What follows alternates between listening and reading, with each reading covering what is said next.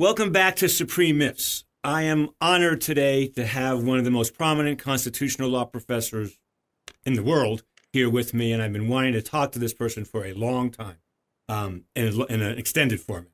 Uh, Michael McConnell is the Richard and Francis Mallory Professor of Law and Director of the Con Law Constitutional Center at Stanford Law School. He went to the University of Chicago. It might surprise some to know he clerked for Justice Brennan, uh, something he has in common with retired Judge Posner, who I have to mention at every podcast, otherwise uh, I feel bad. Um, Michael worked in various positions in government, went into academia, then became a judge for the tenth Circuit Court of Appeals from two thousand two to two thousand nine.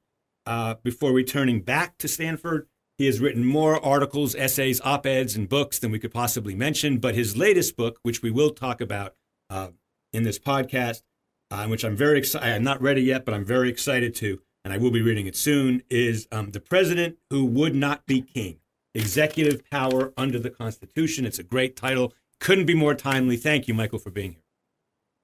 Uh, thanks. This will be fun. It's nice to have you one-on-one. You and I have shared a couple conferences at San Diego, either virtually or in person, but um, now I get you all to myself, which I'm excited about.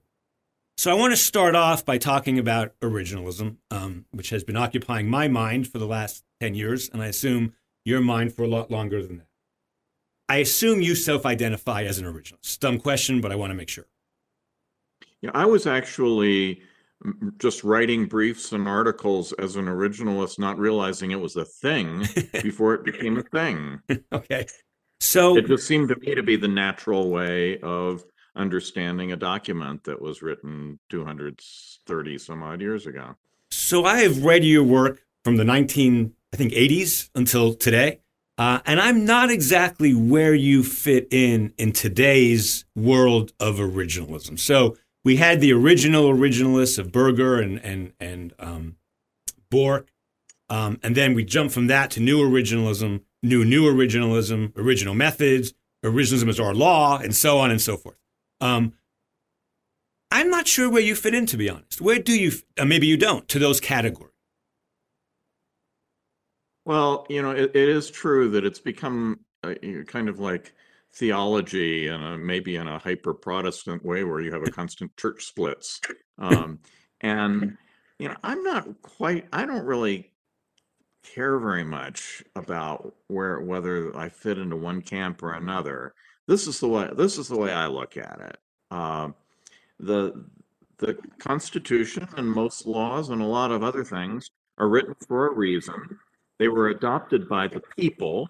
And so Uh, what matters is what did it mean to the people who had authority to uh, to adopt it. Now, you know, maybe we shouldn't be paying attention to an old constitution anyway, but if we are going to pay attention to the old constitution, we ought to find out what it was understood to mean at the time.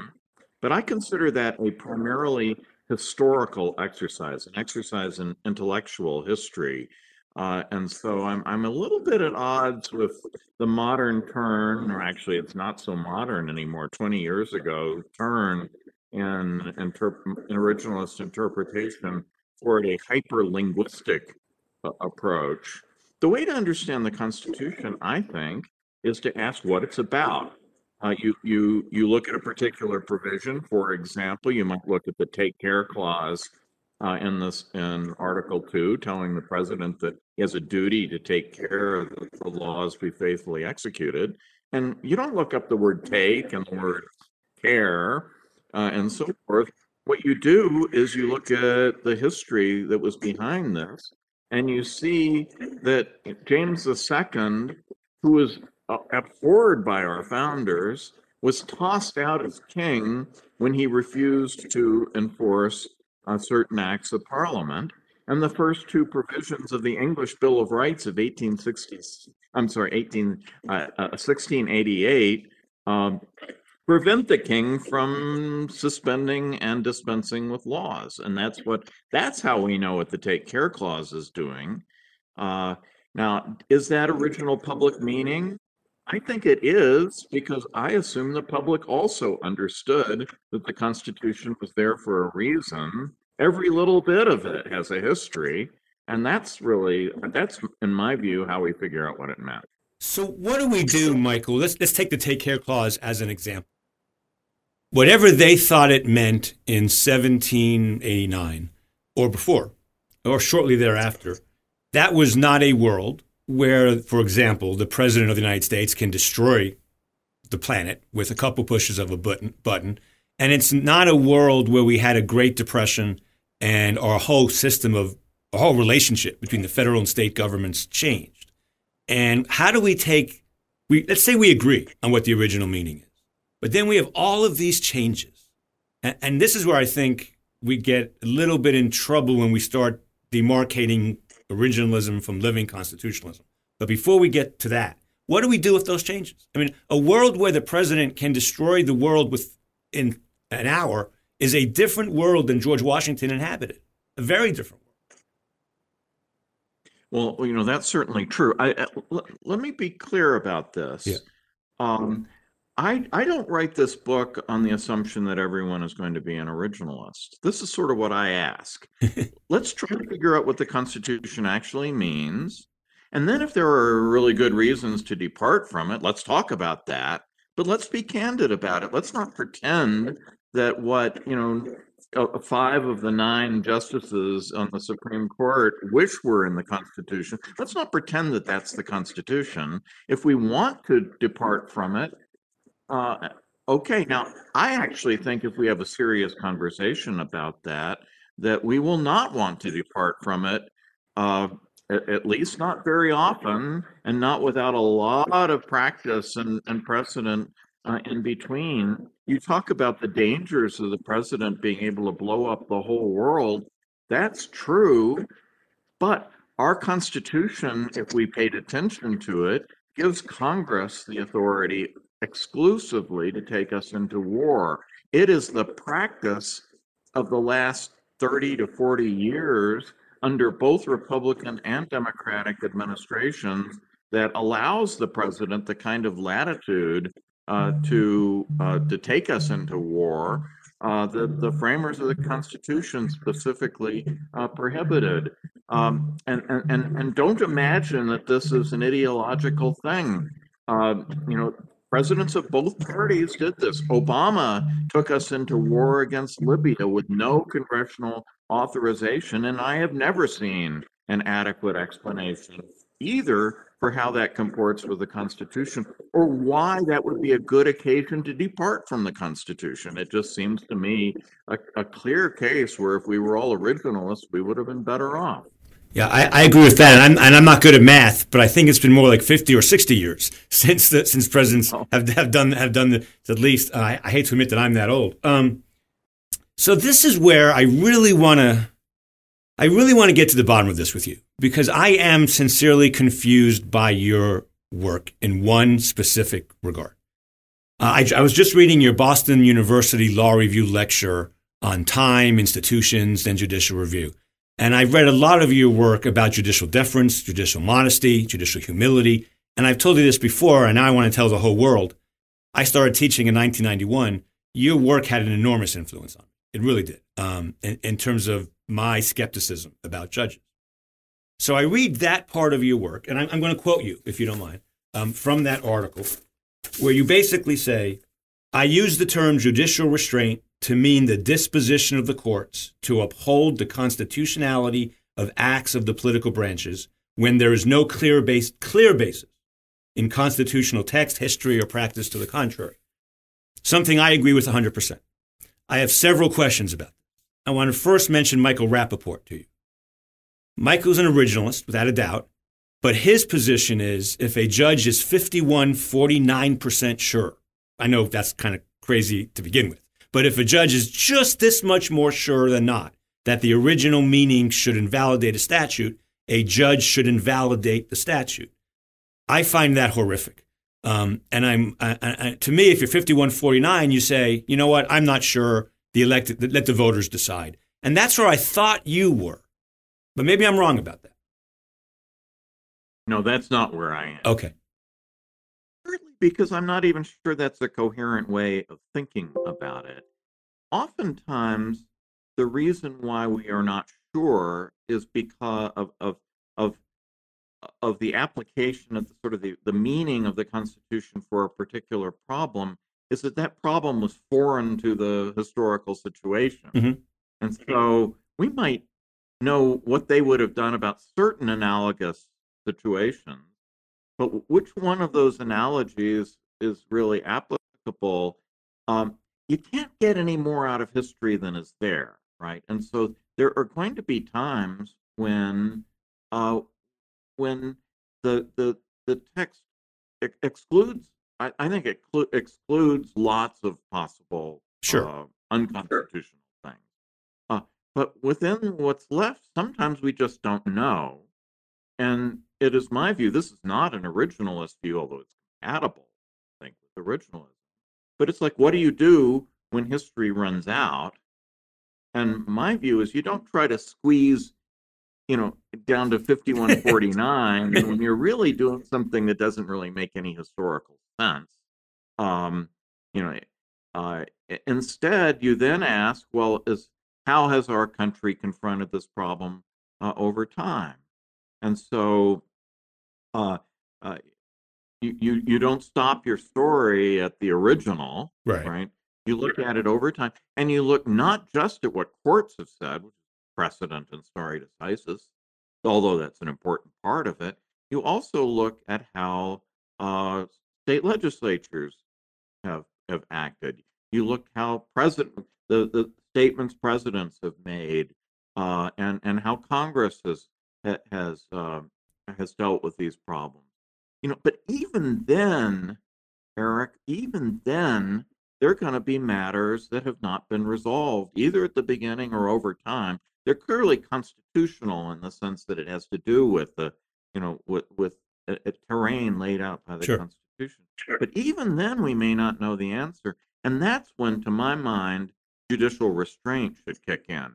This is, in some ways, the biggest divide in constitutional interpretation. Agreed. Because at that point, I think the judges should, should just say, we have no legitimate basis for saying that what the political branch has done is unconstitutional. They can do it, even if we strongly disagree with it.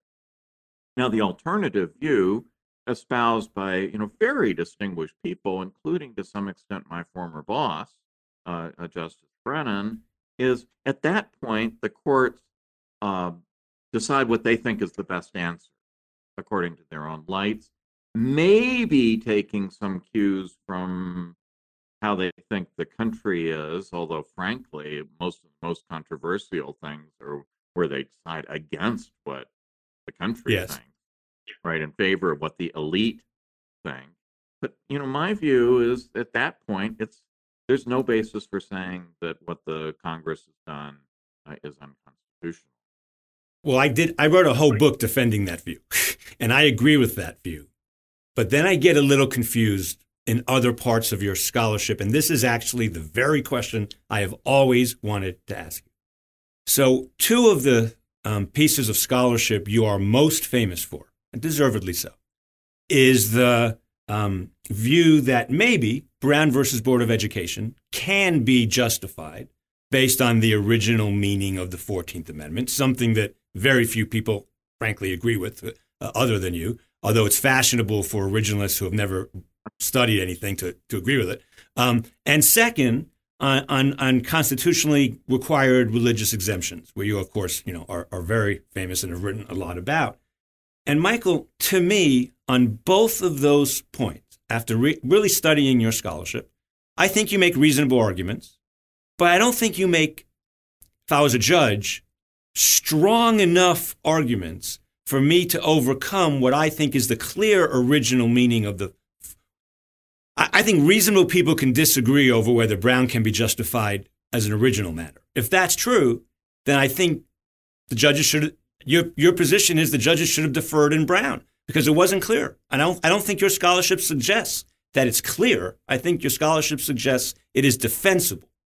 And when you read you and Hamburger on religious exemptions, and I've asked a lot of people about this, we all come away with the same thing. Man, that's a good fight.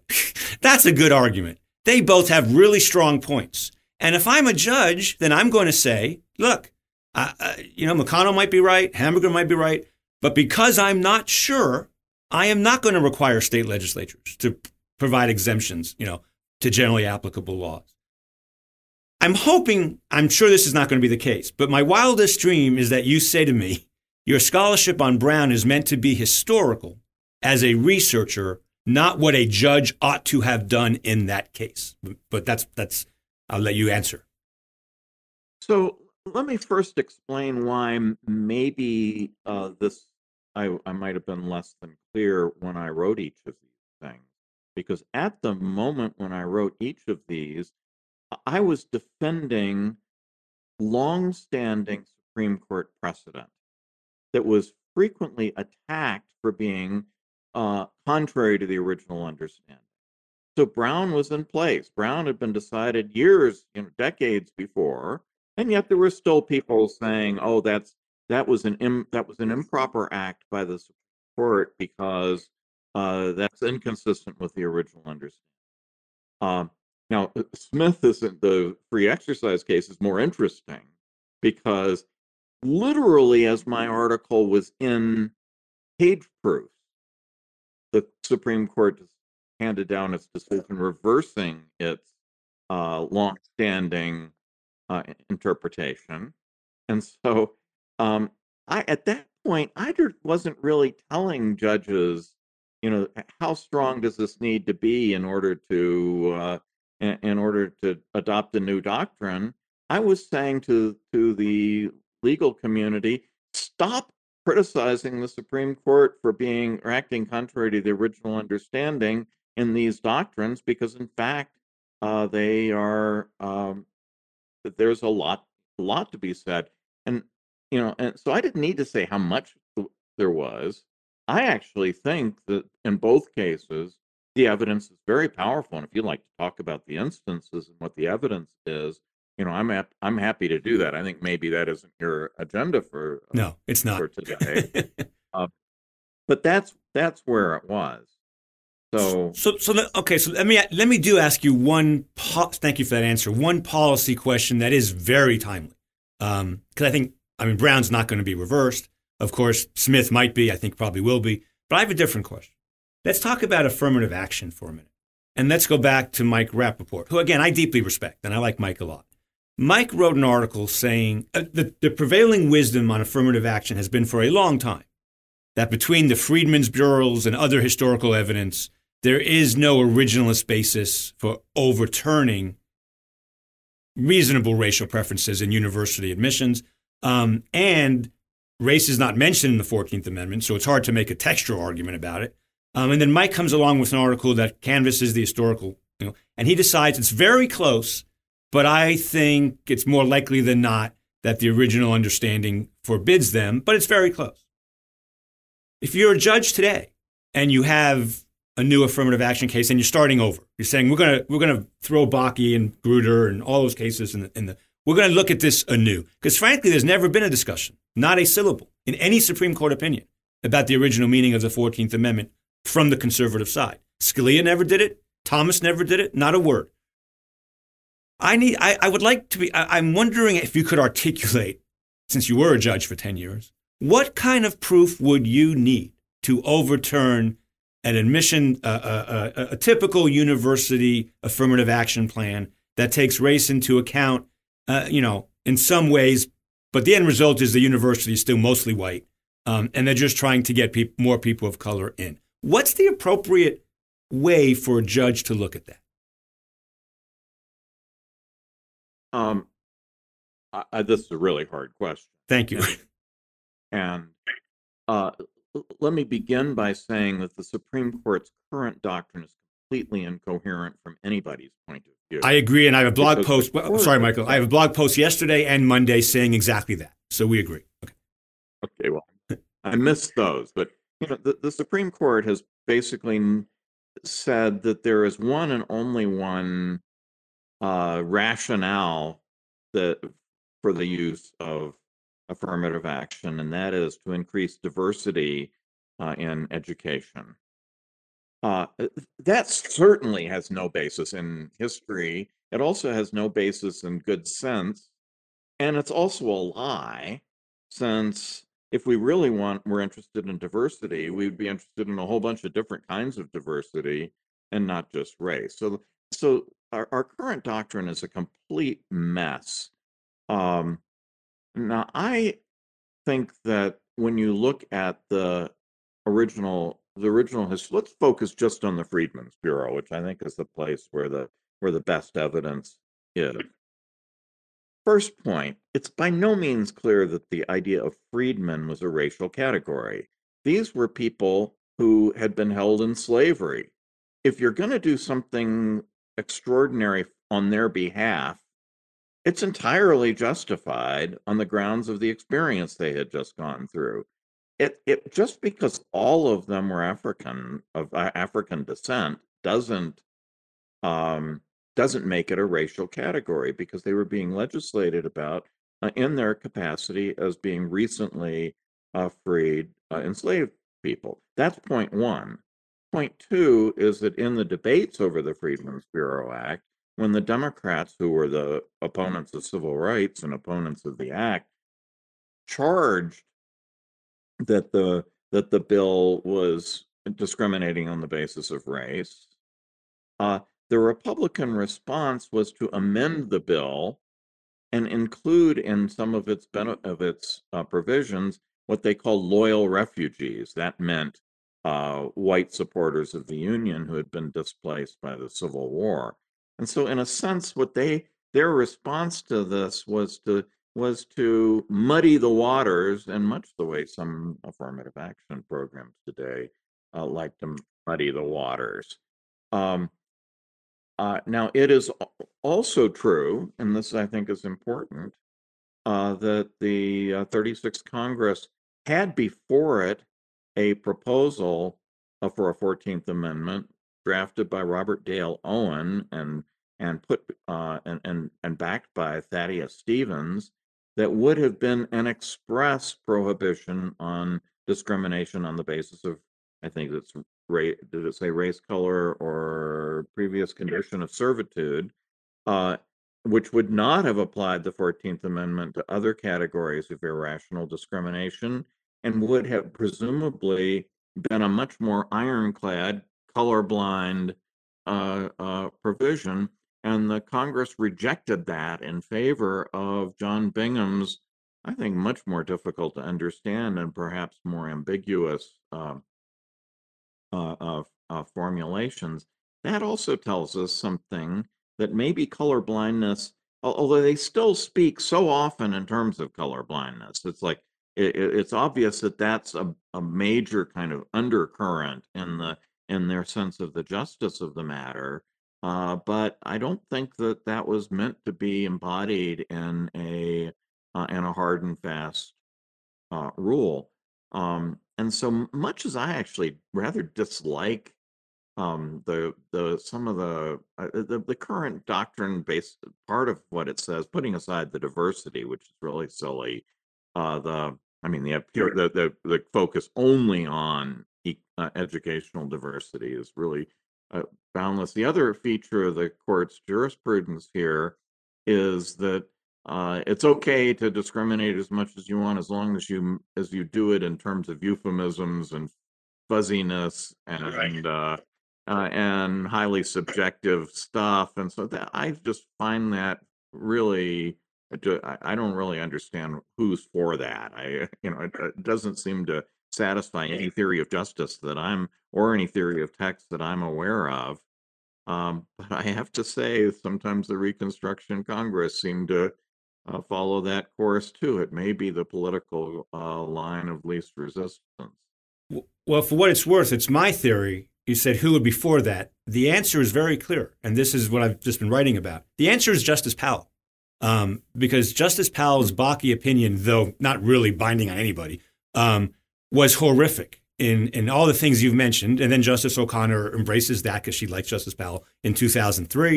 And somehow Justice Kennedy goes along as he walks out the door. Um, Michael, I have one more question about affirmative action, one more question about originalism, and then we'll get to your book, I promise. Um, to me, U C Davis went to the Supreme Court and said there is, for a whole set of reasons, way too few people of color in medical school on a national basis and that are medical school. And this is a problem for society for a lot of reasons, including underserved communities. We have one hundred seats. We are going to reserve sixteen of those to help address that problem, which has been going on for centuries, that there's not enough minority doctors. Justice Powell rejects that out of hand, just out of hand, and says, you're not allowed to do that. Um, and it strikes me from that point forward, we have to make stuff up. Because because the, the diversity thing is a made-up thing. University of Michigan Law School didn't care about diversity for Hispanics or Native Americans. They only cared about it really for African Americans. Um, and and I think if Justice Powell had not rejected those out of hand, those asserted interests, at least we could then have an honest conversation about whether it's worth it to use racial preferences to redress what is obviously a history of apartheid, slavery, segregation. That's my theory. And I would, and, and for Powell to reject that out of hand, from a legal realist point of view, you know that's where I come from, this Southern gentleman who was a pretty good guy, um, but to his way of thinking, the idea that, that you know we would admit to our past in that way and then let medical schools act on it, he just couldn't handle it. And I think from there on, it's been downhill ever since. I don't know if that makes sense to you, but that's my... Actually, I not only makes sense, but I totally agree with that as a diagnosis of the problem. Yeah. Uh, and and and and but you are describing a major uh, school of interpretive thought. It may not have as catchy a name as originalism. I mean, but it's sometimes called common uh, common law constitutionalism. Mm-hmm. It goes by a number of, and the idea is that uh, if you build on Supreme Court decisions and. And and the more radical version of this is you build on them to sort of leap to the next, slightly more small c conservative. I don't mean right wing, but yes, yes, cautious Burkean conservative version. You take little steps, but basically you take where the uh, Supreme Court starts out, and then you and and then you uh, uh, carry on. Uh, that's exactly what you're describing here. They start out for whatever reason, usually, I mean, Lewis Powell happened to be the middle justice, mm-hmm. and then it just gets more and more absurd uh, as they uh, as they build on that, rather than going back and asking whether their starting point was uh, was sensible. I think one of the virtues of originalism Uh, from a, I'm going to say, from a legal realist point of view, let's let's put aside whether it's actually a, in an abstract way, the best way to read the Constitution. One of its virtues is that it drives us to ask the question: well, is where we are right now, does it bear any resemblance to the actual Constitution? And and and maybe we should uh, we should take a few steps back and. And, and have that kind of honest conversation you're talking about. And again, I don't have any problem with the idea of let's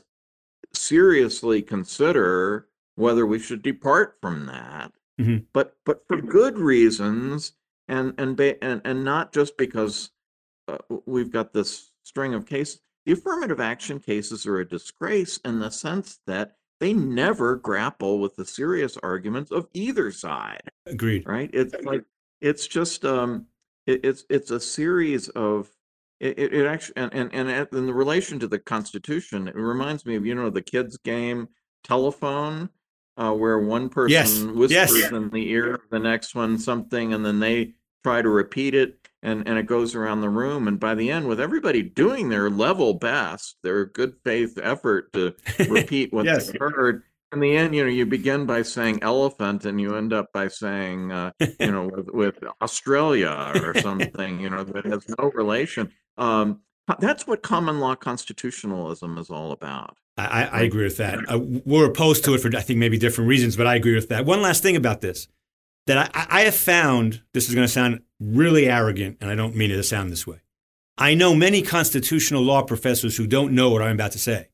Which is, so so Grutter is the two thousand three case where Justice O'Connor writes for four, the four liberals and her, upholding the law school's plan. Its companion case, the same day as Gratz, strikes down the college's plan. You can't possibly reconcile those two cases in any reasonable world. Justice Breyer. Gratz is not five four. Gratz is six three. I don't, I'm telling you, I've talked to a lot of con law professors who don't know that. Justice Powell, I'm sorry, Justice Breyer drops a footnote in Gratz, agreeing with O'Connor's concurring opinion, but but in a very limited way, and agreeing with Ginsburg's dissenting opinion in every way except for the result, which is a very strange sentence for a Supreme Court justice to write. And my theory has always been, and I think I'm right about this, he did that because in two thousand three America, we were, even though Justice Kennedy was just as much a swing vote, we were living in Justice O'Connor's America. That's Jeffrey Rosen's phrase. And the whole world was watching Justice O'Connor.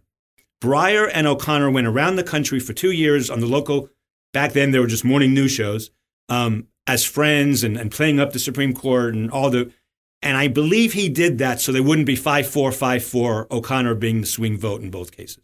And that's just not something judges ought to do. That's my opinion.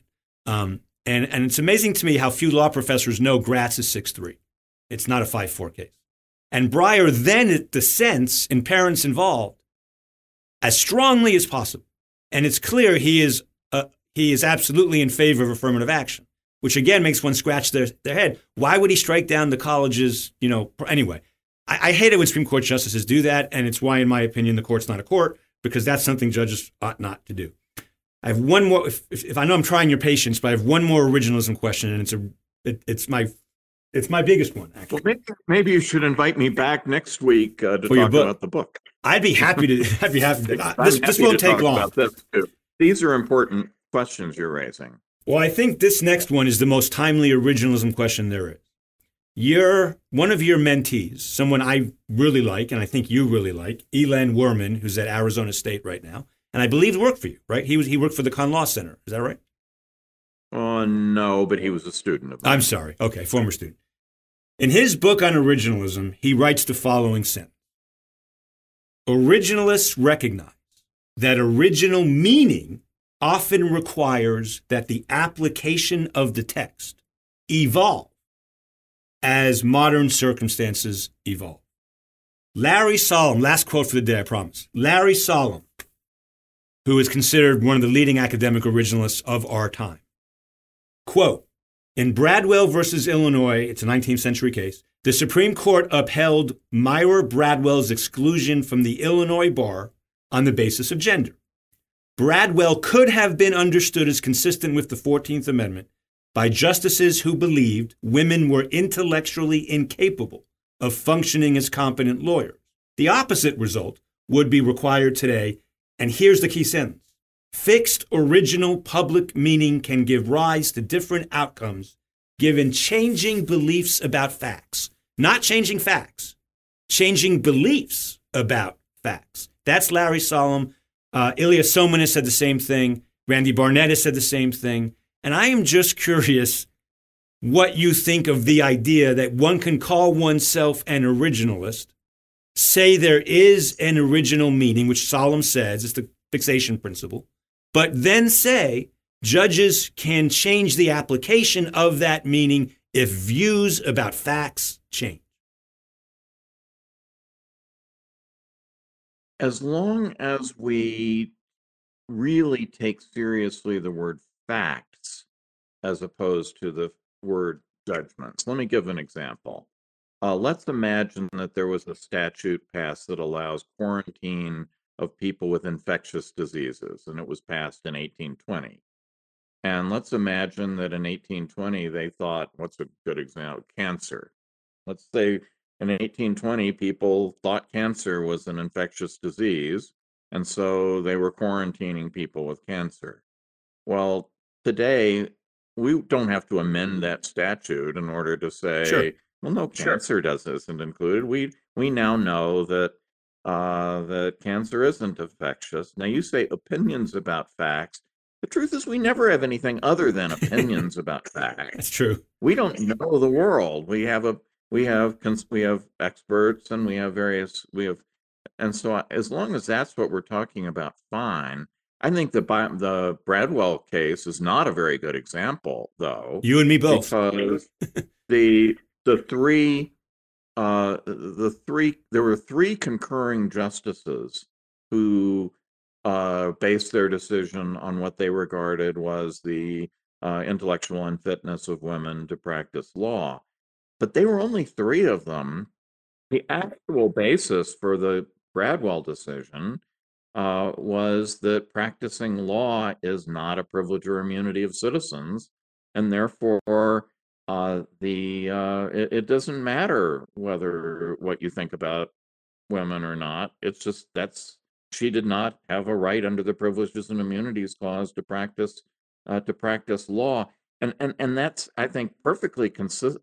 Just as somebody from Indiana would not have had a right to practice law in Illinois, uh, even though the Article four Privileges and Immunities Clause um, uh, prohibits discrimination with respect to privileges and immunities uh, on the basis of out-of-state citizenship.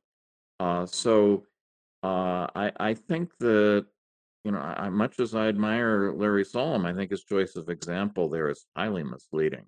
And I and I think that the methodology described is very hard to distinguish from Justice Brennan or Phil Bobbitt or anybody else who. Um, but but you know what? I, I know you have answers to that. But let's go to your book. Let's go to your book. I, I, um, can you? So again, the book is. I love. I just love this title. Um, The President Who Would Not Be King: Executive Power Under the Constitution. Is there a way you, for you, you know to summarize where I got the title? I'm sorry? You know what the you know where the title comes from? Uh, you know, it, it always rang a bell with me, but I, I don't I can't put my finger on it. So there was a very popular movie with Sean Connery, The Man Who Would Not Be King. Uh, yeah, The Man Who Would Not Be King. The Man Who Would Not Be King. So this is The President Who Would Not Be King. And also it so fits because at the very first debate, and I think a very dramatic moment at the Constitutional Convention, when the Virginia Plan uh, plank for executive power came before them, the very first speaker was, you know, twenty-something uh, uh, Charles Pinckney from South Carolina, and he basically goes, you know, that will, but but that will create a a, a king, and that'll make this a monarchy. Right. So, right. Is it possible, for the purposes of, you know, a podcast, to to summarize the essential thesis of the book? Well, you know, a lot of it is simply trying to get the his, history straight, and it's hard to say a single thesis, but but yeah, let me try. So um, I believe that the uh, powers of the president were put together by largely behind closed doors by the Committee of Detail, and there, and therefore we have to, you know, suss this out from what they did from successive drafts rather than from any direct uh, uh, statements. But I think that what they did is they began from an understanding of executive power based on the powers of the king as set forth in Blackstone. And if, depending on how you count, I, I think there are roughly forty-one separate powers that Blackstone identifies and talks about. And all but one of those is either explicitly or very, by strong implication, dealt with uh, in the Constitution. I do not think that was an accident. And I think the principal device that they used was to allocate many of those powers uh, to Congress, even though they had been royal prerogative powers uh, under the British system, and still were for the most part as of seventeen eighty-seven. Um, give those to Congress. Uh, an example of that, uh, and then and then you leave most, then the sort of residuum of executive power uh, you can give to the president, and, and it's not going to be very dangerous because all the important things have already been sort of deliberately given to, allocated in one way uh, or another. And you know, the clearest and I think most important example of this is the Declare War Clause, because as of seventeen eighty-seven, the king had a unilateral power to take the country into war. He also had the unilateral power to make peace. And, and this is what Charles Pinckney referred to. He said, why, that would give the executive the powers of war and peace, and that would make him a king. So those were the very examples that started Pinckney and set off the whole uh, the whole debate. Well, how did they deal with that? They dealt with it by saying, by, by writing a clause that says, the Congress has the power uh, first to make war. That was the language of the of the uh, Committee of Detail, and and that means to initiate, to go into war. It doesn't mean that there was some there was debate. One one of the delegates says that, that that's I don't like the word make because it might imply that Congress also, you know, makes the decisions about engaging in war, like what a commander in chief should do. So what they did is changed it to declare war, meaning the Congress has the authority to initiate. I think that would have been a better word. That was Hamilton's word, by the way. Hamilton said initiate. I love Hamilton. You know that. He's my favorite. So they say, you know, Congress starts the war, and then through the Commander-in-Chief Clause, uh, the president um, conducts the war once begun. That was also Hamilton's language, which would have been a better, uh, which would have been a little bit uh, clearer. Uh, so, but the, my point here, though, is that in order to understand the powers of the president, you don't just look at Article two and what was given to him. The most important thing to do is to look at Article one and what was taken away from him, that is to say, from the exec, from the body of executive powers uh, that we uh, have identified uh, as a result of the British uh, experience. And so Um, that's the overall uh, uh, point. And then, you know, toward the end, I explain why I think that the Supreme Court has actually adopted a completely different way of looking at it that I think leads to uh, all kinds of ambiguities and actually is a is an inv invitation uh, to the uh, to the president to uh, assume authorities that the Constitution, properly read, uh, don't give to him. As part of a Twitter discussion yesterday, not anticipating this conversation, I we were joking around and I said, we need much more Article one-ism and much less Article two and Article three-ism. That's what I said yesterday. Absolutely. And that's true not just of constitutional interpretation, but also of political practice. Yes. Our biggest pro part of our problem is that the presidents have usurped power in a variety of ways. But the much bigger problem is that Congress has abdicated power and and and just acquiesces and and doesn't give a peep when presidents do things that are um, that are unconstitutional. Uh, again, I hate to mention the same example twice, but when when uh, President Obama initiated a war against Libya, I happened to be at a in a to see. Uh, the uh, Speaker of the House, like a day or two later, a Republican. Yeah. And I said to him, uh, you know that there's no, uh, that this is like a really easy example of, this is unconstitutional. There's no basis for this. Um, I, I hope you're going to do something about that. And he didn't literally pat me on the head and say, little Michael, Uh, go back to your uh, to your toys, but uh, effectively, it was obvious to me that that the, they did not want to raise the constitutional question, and the reason it is just so convenient for Congress to let the president act, and then if it's popular, they can help, they can share the credit, right? And if it goes south, they can then complain, and much of the reason that it makes so much sense to give Congress the power to go to war is so that they're on the hook, right? It isn't for their benefit. Giving powers to Congress isn't, we don't do that so that congressmen are better off. We do that so that, the, so that we have clear lines of accountability and deliberation, and I want them to be on the hook. Me too. Just, I want them to go to war less often, but when they do go to war, I want them to support the war, and then let's win it. Let's not yeah. go into things in such a half-assed way. The incident you mentioned, Michael, um, is interesting to me for – I think you're right. I, we agree on all of this. We agree on most things, which is kind of weird, but we do. Um, but, you know, Harold Coe, who I have enormous respect for, and, and is a law professor at Yale and was working for Obama at the time, our system is so messed up that it made him say something unbelievably stupid. And he's not a stupid man. I mean, there's no one who would think he's a stupid man. And the justification after the fact for all of this was we didn't have boots on the ground. We were dropping bombs from the sky, and so Americans were not in danger, and then somehow that wasn't a war, which suggests launching a nuclear weapon with a press of a button is not launching a war. How could someone that smart say something? I don't think I mis- I don't think I'm mischaracterizing what he said. How can someone that smart say something that dumb? It's right. He didn't just say it like in a tweet or something. Right. It's actually literally in the written opinion. Yeah. Uh, yeah. That lack of bo- lack, lack of troops on the ground yes. um, yeah. makes a difference. Well, in the book, um, just again, I want to tout the book for a second. Hold it up. If you have it, hold it up. I'm sorry, I don't have it.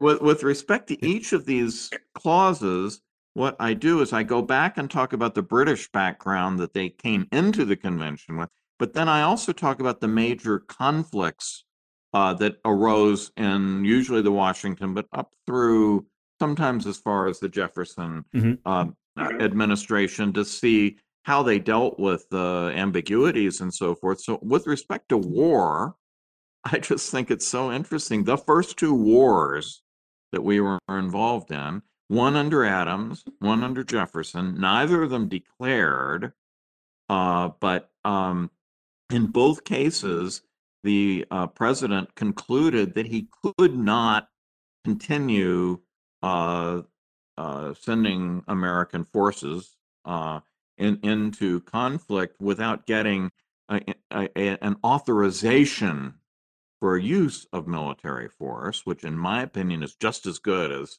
as a formal declaration, mm-hmm. right? But both of those were entirely naval wars. Oh, interesting. No, no boots on the ground. yeah. So both Adams and Jefferson, and I might add Hamilton too, who wrote an uh, an opinion that for Adams, all of them agreed that those were uh, that those required congressional authorization with no boots on the ground. So, you know, in, in my uh, little originalist world, if you've got Adams, Jefferson, and Hamilton on one side and Harold Coe on the other side, I'm going to go with Hamilton, Adams, Jefferson. Yes, and this issue, though, I don't think one needs to be an originalist to understand the wisdom, the incredible wisdom of separating the war Um, fighting function from the war declaring function, which is I which I know they wanted to do because those who fight wars like to go to war, um, and and if they're the ones who get to decide, that's a real problem. And my understanding is there are statements by the founders about that that they wanted to split that power up. That just makes sense, right? I mean, undoubtedly they understood. Actually, I think they may have even exaggerated the extent to which the commander-in-chief would benefit politically from going to war. Yeah. What they had in mind, the, the the the evil incident that they were thinking about the most was Julius Caesar, who goes off to war, commands the armies, has this wonderful victory against the Gauls, you know, comes back, and his soldiers love him, and the people are, are adore him. And under the Roman Constitution, the general has to leave his armies across a, a particular river, the Rubicon, right? It's unconstitutional to bring the troops into Rome for obvious reasons, right? Really good reasons, right? But he goes, he crosses the Rubicon, and next thing you know, the, the Republic is at an end, and it's an authoritarian military dictatorship. Right. Um, so they, they were, there was probably... I don't think there is a single issue that they were as more concerned about uh, than uh, than that, and the and, and the protections that they built in uh, to try to ward against that were intricate, and many of them we've just completely forgotten. Yeah. Uh, for example, yeah. the the commander-in-chief clause is very careful uh, that the. The militias of the states are not under the command of the president, except in certain narrow circumstances declared by Congress. Right now, why does that matter? Militias? Who cares about militias? At the time, the militias of the states were the primary military force of the United States. That standing army, of which the president is always commander-in-chief, had under Washington had fewer than a thousand men, most of them stationed on the frontier. Meanwhile, every state had a militia of uh, of uh, you know tens of thousands of trained uh, uh, people, and that meant that the president, unlike Julius Caesar, who had like basically the entire military apparatus at his disposal, the president of the United States would not. And right. So it becomes almost right. impossible for a president, by virtue of his head of being head of the army, uh, to turn the country into a dictatorship. Yeah. Um, when it, whenever I hear that Rubicon quote, it's forever polluted and polluted in my head by Justice Kennedy. Right before Casey coming, right before Casey comes out, having a, yeah, right be, there was a reporter in Kennedy's chambers as they were basically walking out to announce the Casey decision, and he basically said, "I don't know if I forget the exact quote, but he, he uses that quote and says, I don't know which side of this is on, I'm on. I'm doing the best I can," and he says it to a reporter who, who reports that he said that. And I think Kennedy did that because I believe he was truly conflicted, and I think he wanted the world to know he was truly conflicted. Michael, do we have time for me to ask you one more big question about executive power? Can I just? I do. Okay. Um, so the New Deal, um, and, and not just the New Deal, but the New Deal going forward all the way up into today. I think one would have to be a. Uh, it's obvious that is not consistent with the original meaning of the original Constitution. Um, is that more a problem for Congress? To me, people always blame the regulatory state and the president, but I actually blame Congress. I, I, I mean, not many people give power back. It's not a thing government officials, certainly the Supreme Court has never done that, and it's not something that, that we let that, that that we let that government officials do as a matter of course. Is it the, to the extent one thinks that the current administrative state is both inconsistent with the original meaning and a bad idea, shouldn't we blame Congress? Is it really the president's fault? Uh, so. Uh, th- I'm not sure whether there are two problems here that are not the same. Okay. One has to do with the extent of regulatory authority over the economy, way down even to the yeah. you know to the corner yeah. drugstore, right? That's a an extent of power problem. And then there is the unaccountability of the administrative apparatus through independent agencies and a number of other things too, like. Uh, the, allowing them to judge their own case without going to court. Uh, yeah. There are a lot of a lot of things that make the administrative agencies uh, impervious to democratic accountability. Those are two quite different problems. The first problem plainly belongs to Congress, but frankly, it belongs to the people. Um, I do not think that the people oppose that increase in power. And it's, so it may be one of those instances in which judicial restraint, uh, uh, you know, is going to kick in, mm-hmm. and it's hard to know exactly. We could talk. We could do a whole yes. other segment on yes. the scope yes. of the commerce power, yeah. and I just. Yeah. Um, but the but the administrative state side of it, some of the blame has to be given to the United States Supreme Court, because um, in, at at the very beginning of the Roosevelt administration. The question of independent agencies came to the court, right? They had a pretty clear, I mean, it was a one hundred twenty page, loaded, confusing opinion uh, by Chief Justice Taft, but pretty clear uh, that um, administra- admi- independent administrative agencies aren't part of our system. Uh, that goes to, uh, that was Roosevelt's view. He tries to fire uh, somebody uh, who is uh, a commissioner of a regulatory agency, and he defends, the administration defends that, uh, and the Supreme Court goes the other way. Uh, um, so in a, in a sense, the Supreme Court is opposing the New Deal. One of the char- it's ironic that one of the characteristic features of what we think of as the New Deal was actually something Franklin Roosevelt disagreed with. That is which interesting. Is the, because he thought that the, the regulatory apparatus ought to be under his control, a view, by the way, that he shared with Ronald Reagan. Is it too late to go back? Like, is I, I think it is, but is it too late to go back? I, we can cut it back here and there, but. On the first part, I think it's too late, and and, and it's by no means clear that we can even operate as a, as a modern economy. Going back Uh, had they not done it the way they did, we might very well have had a constitutional amendment anyway. Yeah. I, I think trying to reverse all of that would be. As to the structure of the administrative agencies, I think we could at least go back a good bit. And uh, I think this, I don't know, I think this may be one of the projects of people like Kavanaugh and Gorsuch going forward. And um, and note that it will now, the political valence of this will change, because before it was, you know, to, to uh, increase the power of the president over the unelected bureaucracy meant Trump before. Now it means Biden, yeah. And it may not seem so scary to uh, uh, uh, to people. So, you know, what happens if Biden fires, you know, the head of the Postal Service or one of the other Trump uh, holdovers uh, who is ostensibly uh, independent?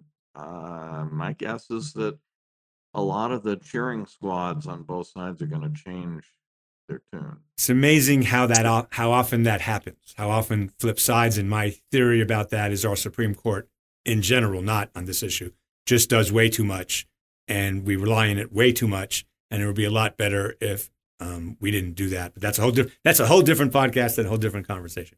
Michael, thank you so much for doing this. It was so great to have this time with you. I've, I've been wanting to do it for a long time, and I really appreciate it. Have me back. I definitely will. Um, um, and I just want to say, people should read, liberals and progressives specifically, should read your scholarship. And I don't say that, frankly, about a whole lot of people. But I, if you're listening to this and you think, you know, you know who Michael McConnell is, you probably don't. And two, there is something in your scholarship, I think, for everybody. And that's, there's no one else on this show, on this podcast. Sorry, I've said that too. And, and you're the twenty-seventh person. So um, I, I really appreciate your work. Thank you. I consider that a real compliment, but I do. I think academics need to um, be less partisan. I agree. Thank you very much, Mike.